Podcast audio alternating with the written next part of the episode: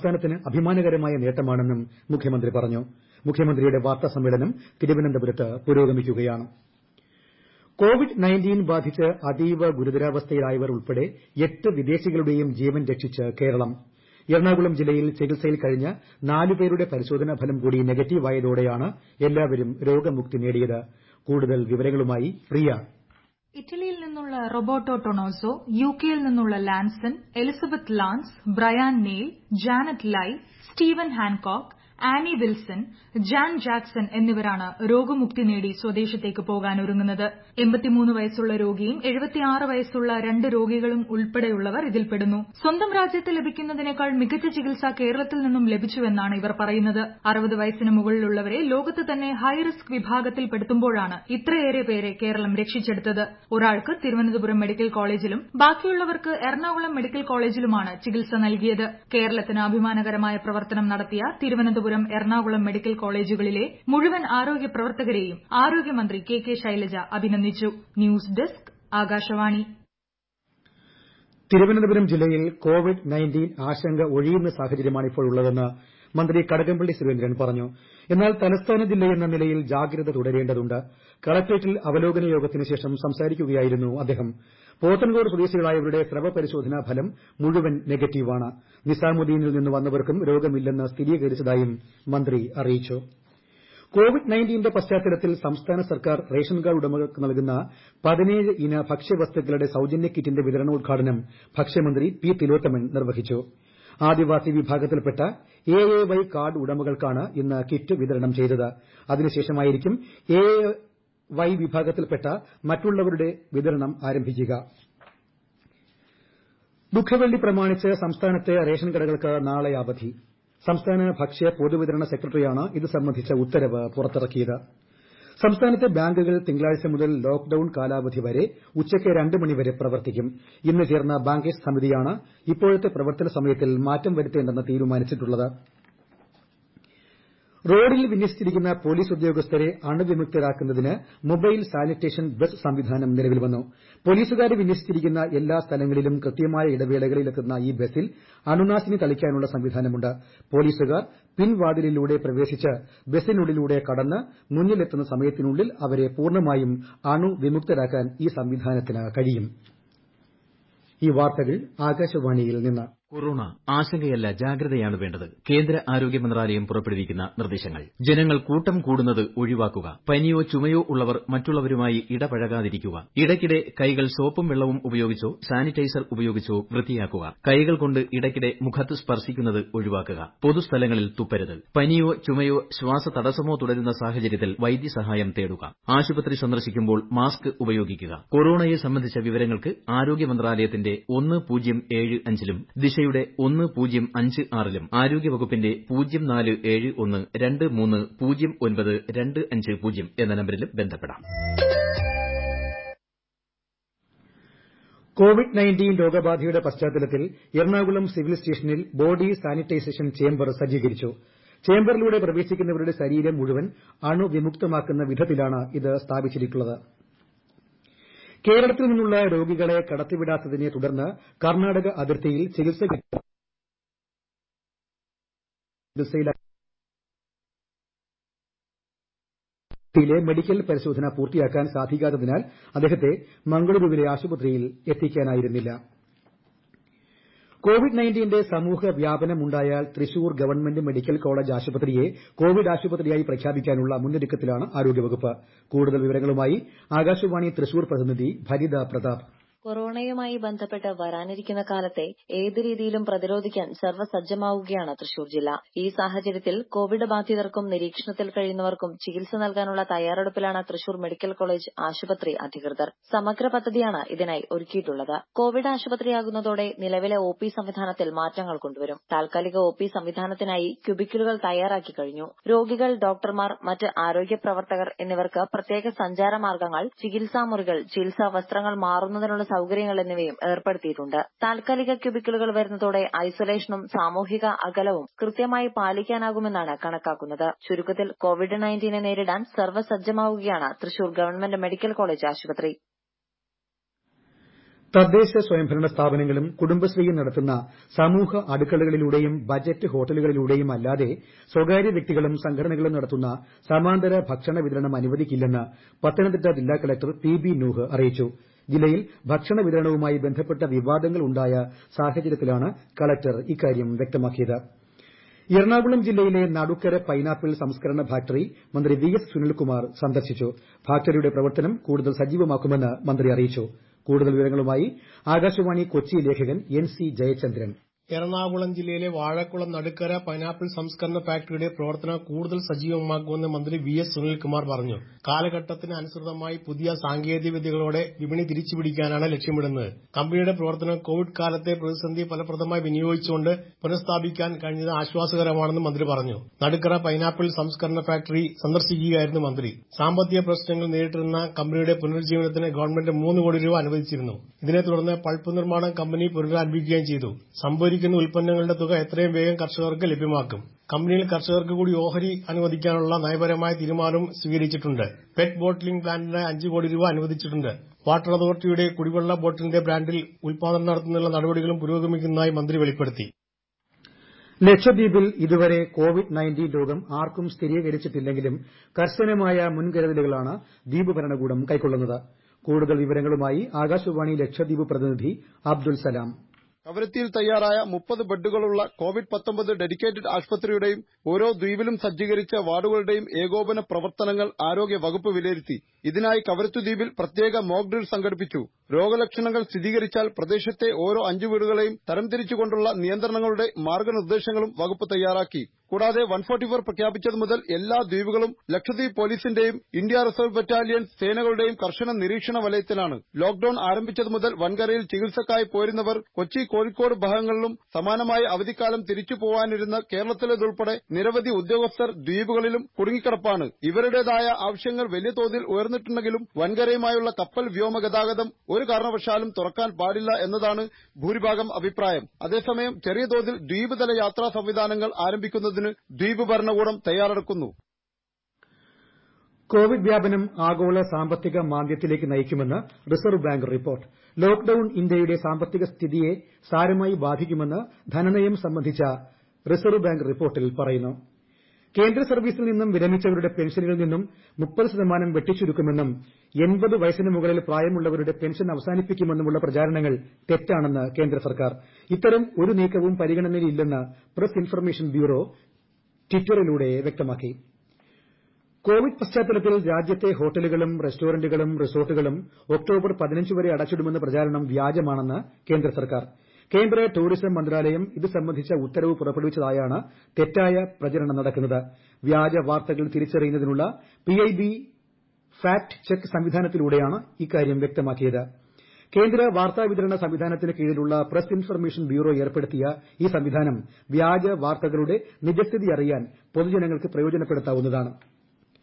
ഒഡീഷയിൽ ഈ മാസം വരെ ലോക്ഡൌൺ നീട്ടാൻ സംസ്ഥാന സർക്കാർ തീരുമാനിച്ചു. കോവിഡ് വ്യാപനം വർദ്ധിച്ചുവരുന്ന സാഹചര്യത്തിലാണ് ഒഡീഷ സർക്കാരിന്റെ ഈ നീക്കം. റെയിൽ വിമാന സേവനങ്ങൾ ഈ മാസം വരെ നിർത്തിവയ്ക്കാൻ കേന്ദ്ര സർക്കാരിനോട് ഒഡീഷ സർക്കാർ ആവശ്യം ഉന്നയിച്ചിട്ടുണ്ട്. കോവിഡ് പാക്കേജിന്റെ ഭാഗമായി ഇരുപത് കോടി വനിതകൾക്ക് ജൻധൻ അക്കൌണ്ടുകൾ വഴി ദുരിതാശ്വാസ പാക്കേജിന്റെ ആദ്യ ഗഡു കൈമാറി കേന്ദ്ര സർക്കാർ. അഞ്ഞൂറ് രൂപയാണ് ആദ്യഘട്ടത്തിൽ കൈമാറിയിട്ടുള്ളത്. ആഗോളതലത്തിൽ കോവിഡ് മരണസംഖ്യ ലക്ഷത്തിലധികം പേർക്ക് കോവിഡ് സ്ഥിരീകരിച്ചിട്ടുണ്ട്. അമേരിക്കയിൽ മാത്രം നാല് ലക്ഷത്തി മുപ്പത്തിനാലായിരത്തോളം പേർക്കാണ് രോഗം സ്ഥിരീകരിച്ചത്. പേരാണ് ഇന്നലെ മാത്രം അമേരിക്കയിൽ കോവിഡ് ബാധിച്ച് മരിച്ചത്. സ്പെയിനിൽ രോഗം ബാധിച്ചവരുടെ എണ്ണം ഒന്നര ലക്ഷത്തിനടുത്തെത്തി.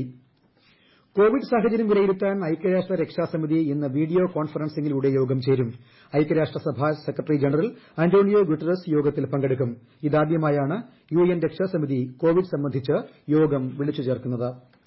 കോവിഡ് രോഗത്തെ തുടർന്ന് കഴിഞ്ഞ മൂന്ന് ദിവസമായി തീവ്ര പരിചരണ വിഭാഗത്തിൽ കഴിയുന്ന ബ്രിട്ടീഷ് പ്രധാനമന്ത്രി ബോറിസ് ജോൺസന്റെ ആരോഗ്യനിലയിൽ പുരോഗതി.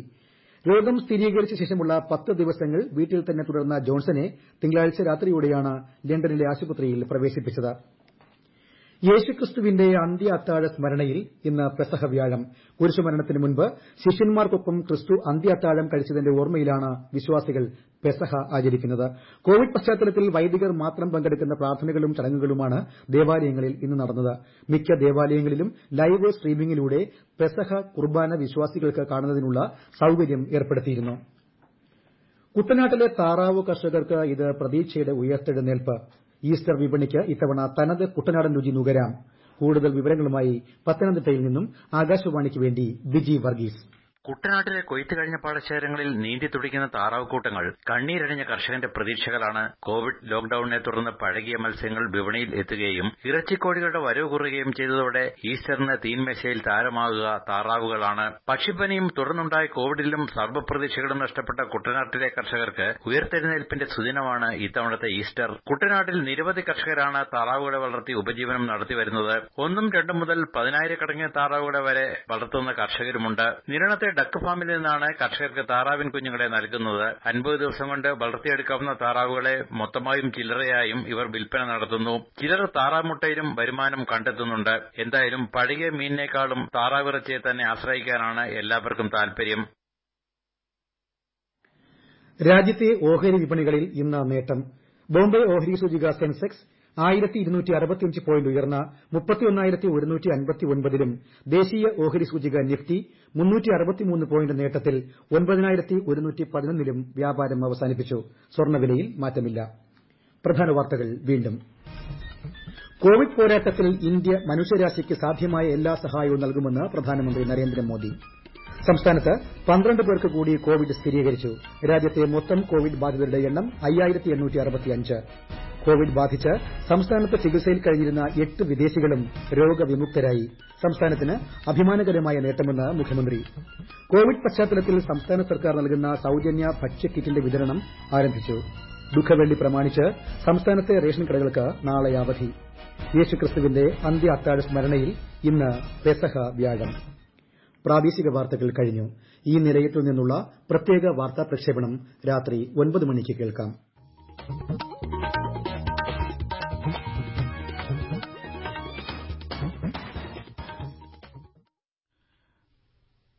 One zero three point six Real F എമ്മിലെ പരിപാടികളാണ് ആകാശവാണി കോഴിക്കോട് നിലയത്തിലൂടെ കേട്ടുകൊണ്ടിരിക്കുന്നത്. ഗാനകേളി തുടരുന്നു.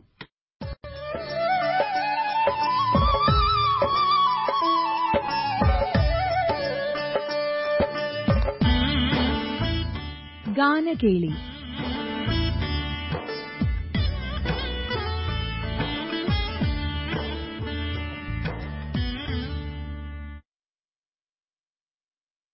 അടുത്ത ഗാനം പാടിയത് യേശുദാസ്.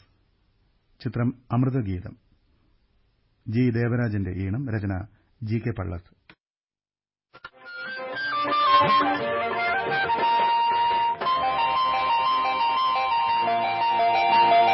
മാറിവില്ലിൻ സപ്തവർണജാലം മനസ്സിതിൽ തീർത്തൊരിന്ദ്രജാലം വിണ്ണിലും മണ്ണിലും വിരള ദൃശ്യമാമ പൂർവരൂപം എന്റെ പ്രാണപ്രേയസീ നിൻ രൂപം മാറിവില്ലിൻ സപ്തവർണജാലം. മനസ്സിതിൽ തീർത്തൊരിന്ദ്രജാലം. വിണ്ണിലും മണ്ണിലും എന്തിരള ദൃശ്യമാമപൂർവരൂപം ദൃശ്യമാമ പൂർവരൂപം എന്റെ പ്രാണപ്രേയസീ മാറിവില്ലും സപ്തവർണജാലം.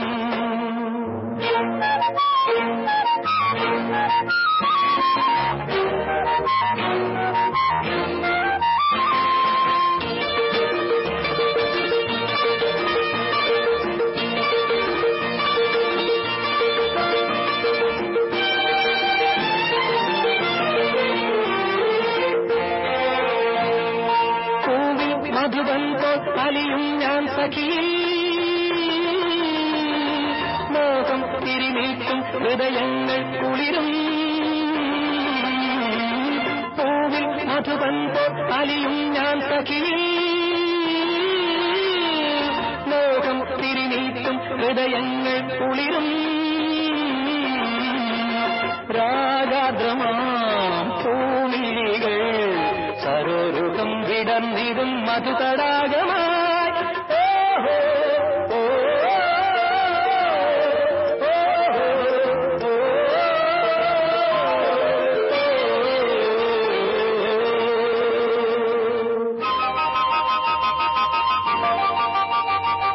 മാറിവില്ലിൻ സപ്തവർണജാലം മനസ്സിതിൽ തീർത്തൊരിന്ദ്രജാലം.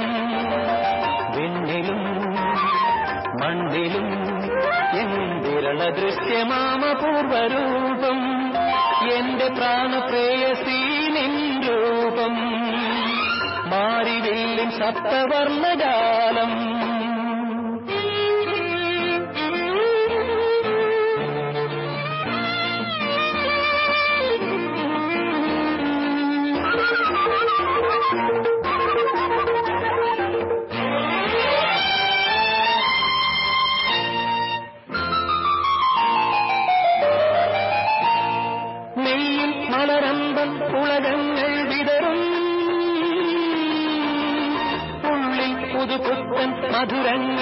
പകരും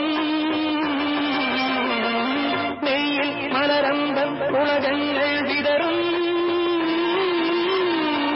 ഉള്ളിൽ പുതുപുത്തൻ മധുരങ്ങൾ പകരും. ആലോലമാം പൂമേനിയിൽ മതം രസം സുഖം തരും പ്രണയിനി വരൂ.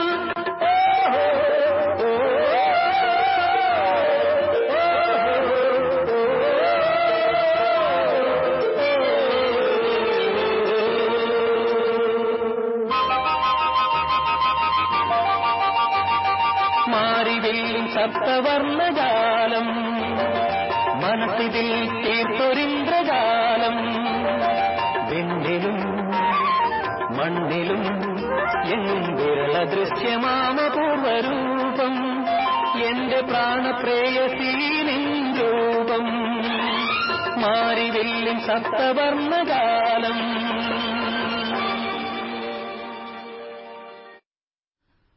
ആഘോഷം എന്ന ചിത്രത്തിലെ ഗാനം. പാടിയത് എം ജി ശ്രീകുമാറും ചിത്രയും. സംഗീതം സാംജി ആറാട്ടുപുഴ. രചന ഗിരീഷ് പുത്തഞ്ചേരി.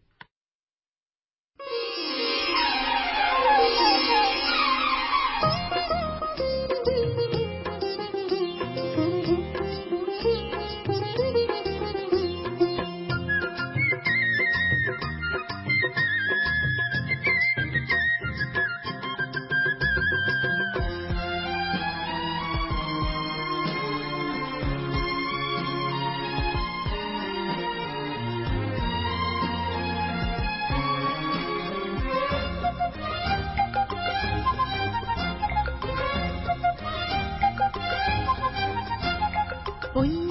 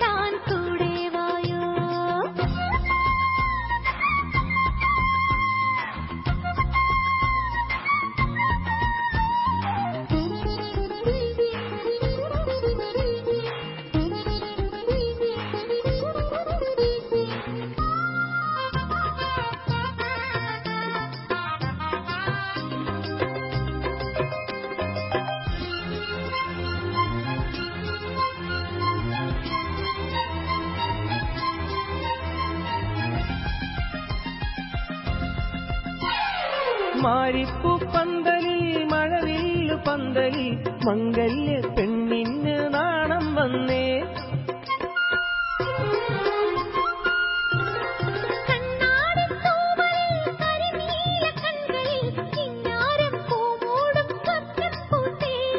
മുന്തിരിയും പൊന്തരിയും നെഞ്ചിൽ മൂടി. കവിളിനയിൽ മെഴുതിരികൾ ചന്തം ചൂടി.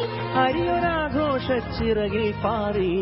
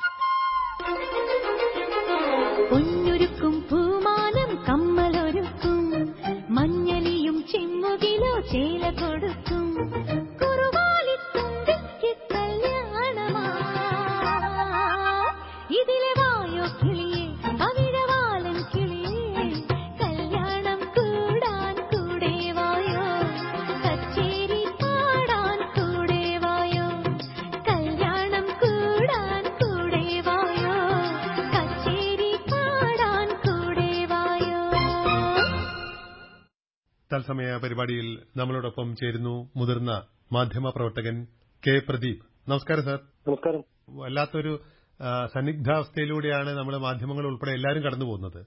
ഈ ഒരു കാലത്തെ അങ്ങേപോലെ വളരെ അനുഭവ സമ്പത്തുള്ളൊരു ഒരു മാധ്യമപ്രവർത്തകൻ ഒരു മുതിർന്ന മാധ്യമപ്രവർത്തകൻ എങ്ങനെയാണ് ഈ കാലത്തെ റിപ്പോർട്ടിങ്ങിനെ കുറിച്ചും ന്യൂസ് പ്രസന്റേഷനെ കുറിച്ചൊക്കെ അങ്ങയുടെ ഒരു കാഴ്ചപ്പാട് എന്താണ്? എന്റെ അനുഭവം ഒന്നും ഒന്നും അല്ലല്ലോ. കാരണം നമ്മുടെ ആരുടെ അനുഭവത്തിൽ ഇത്തരം ഒരു സിറ്റുവേഷൻ ഉണ്ടായിട്ടില്ല. അതെ.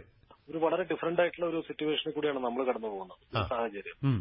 അപ്പൊ അതിനെ നമ്മൾ എങ്ങനെ കൈകാര്യം ചെയ്യാനായിട്ട് പ്രത്യേകിച്ച് ഗൈഡ് ലൈൻസ് ഒന്നും ഉണ്ടോന്ന് എനിക്ക് തോന്നുന്നില്ല. ഒരു യുദ്ധം കൈകാര്യം ചെയ്യുന്ന പോലെയൊന്നും ഈ വൈറസ് എപ്പിഡമിക്കിനെ നമുക്ക് കൈകാര്യം ചെയ്യാൻ സാധിക്കില്ല എന്നുള്ള കാര്യം വളരെ വ്യക്തം.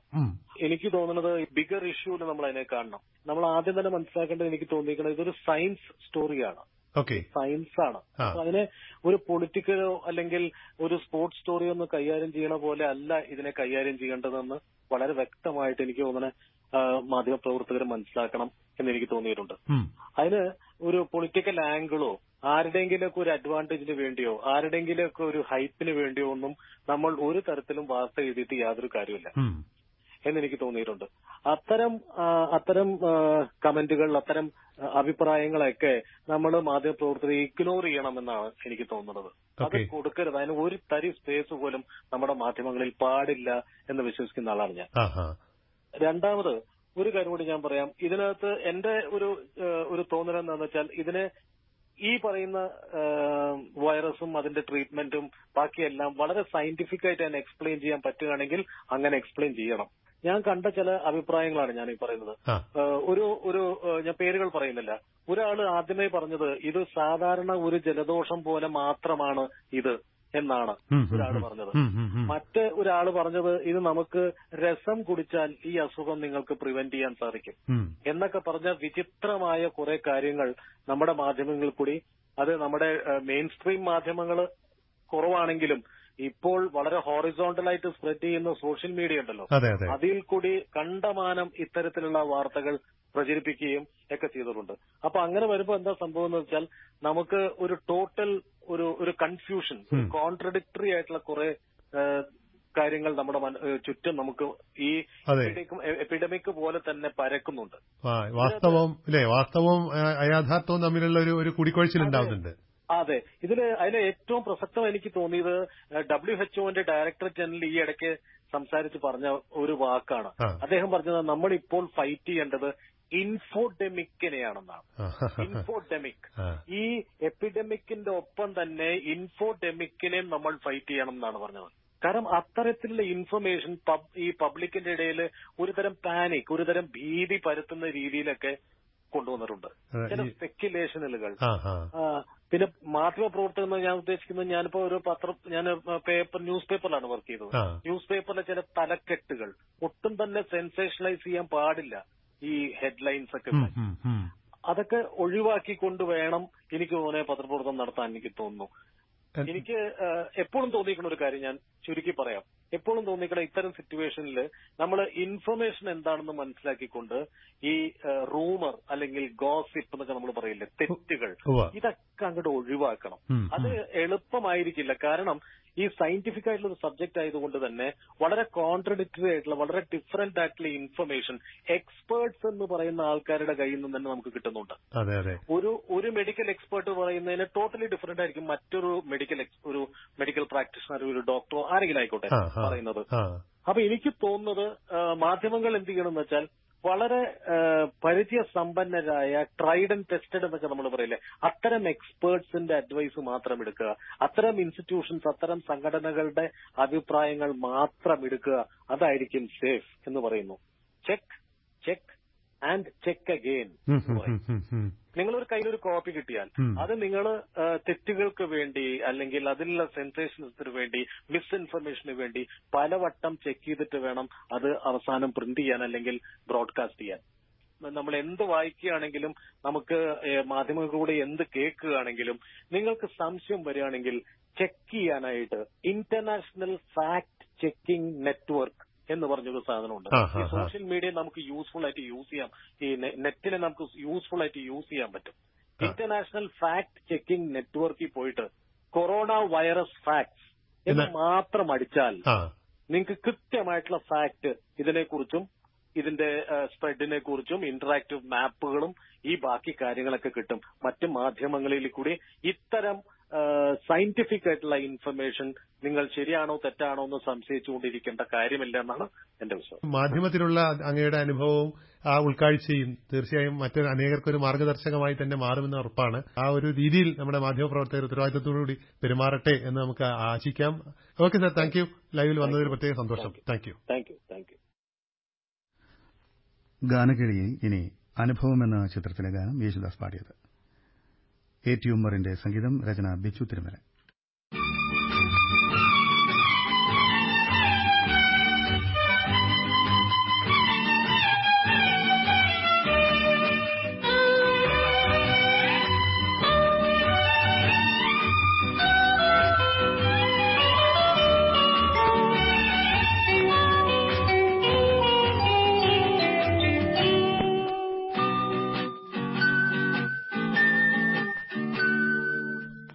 മലരിൽ ഒരു തളിരിൽ ഒരു പുൽക്കൊടി തുമ്പിൽ. ഒരു ചെറുഹിമ കണമണിയായി ഒതുങ്ങി നിന്നു ശിശിരമൊതുങ്ങി നിന്നു. പരിസരം എത്ര സുഖകരം എന്തു പരിമളം നിന്റെ മേനിയിൽ. സഖി പരിസരം എത്ര സുഖകരം എന്തു പരിമളം നിന്റെ മേനിയിൽ? ഒരു മലരിൽ ഒരു തളിരിൽ ഒരു പുൽക്കൊടി തുമ്പിൽ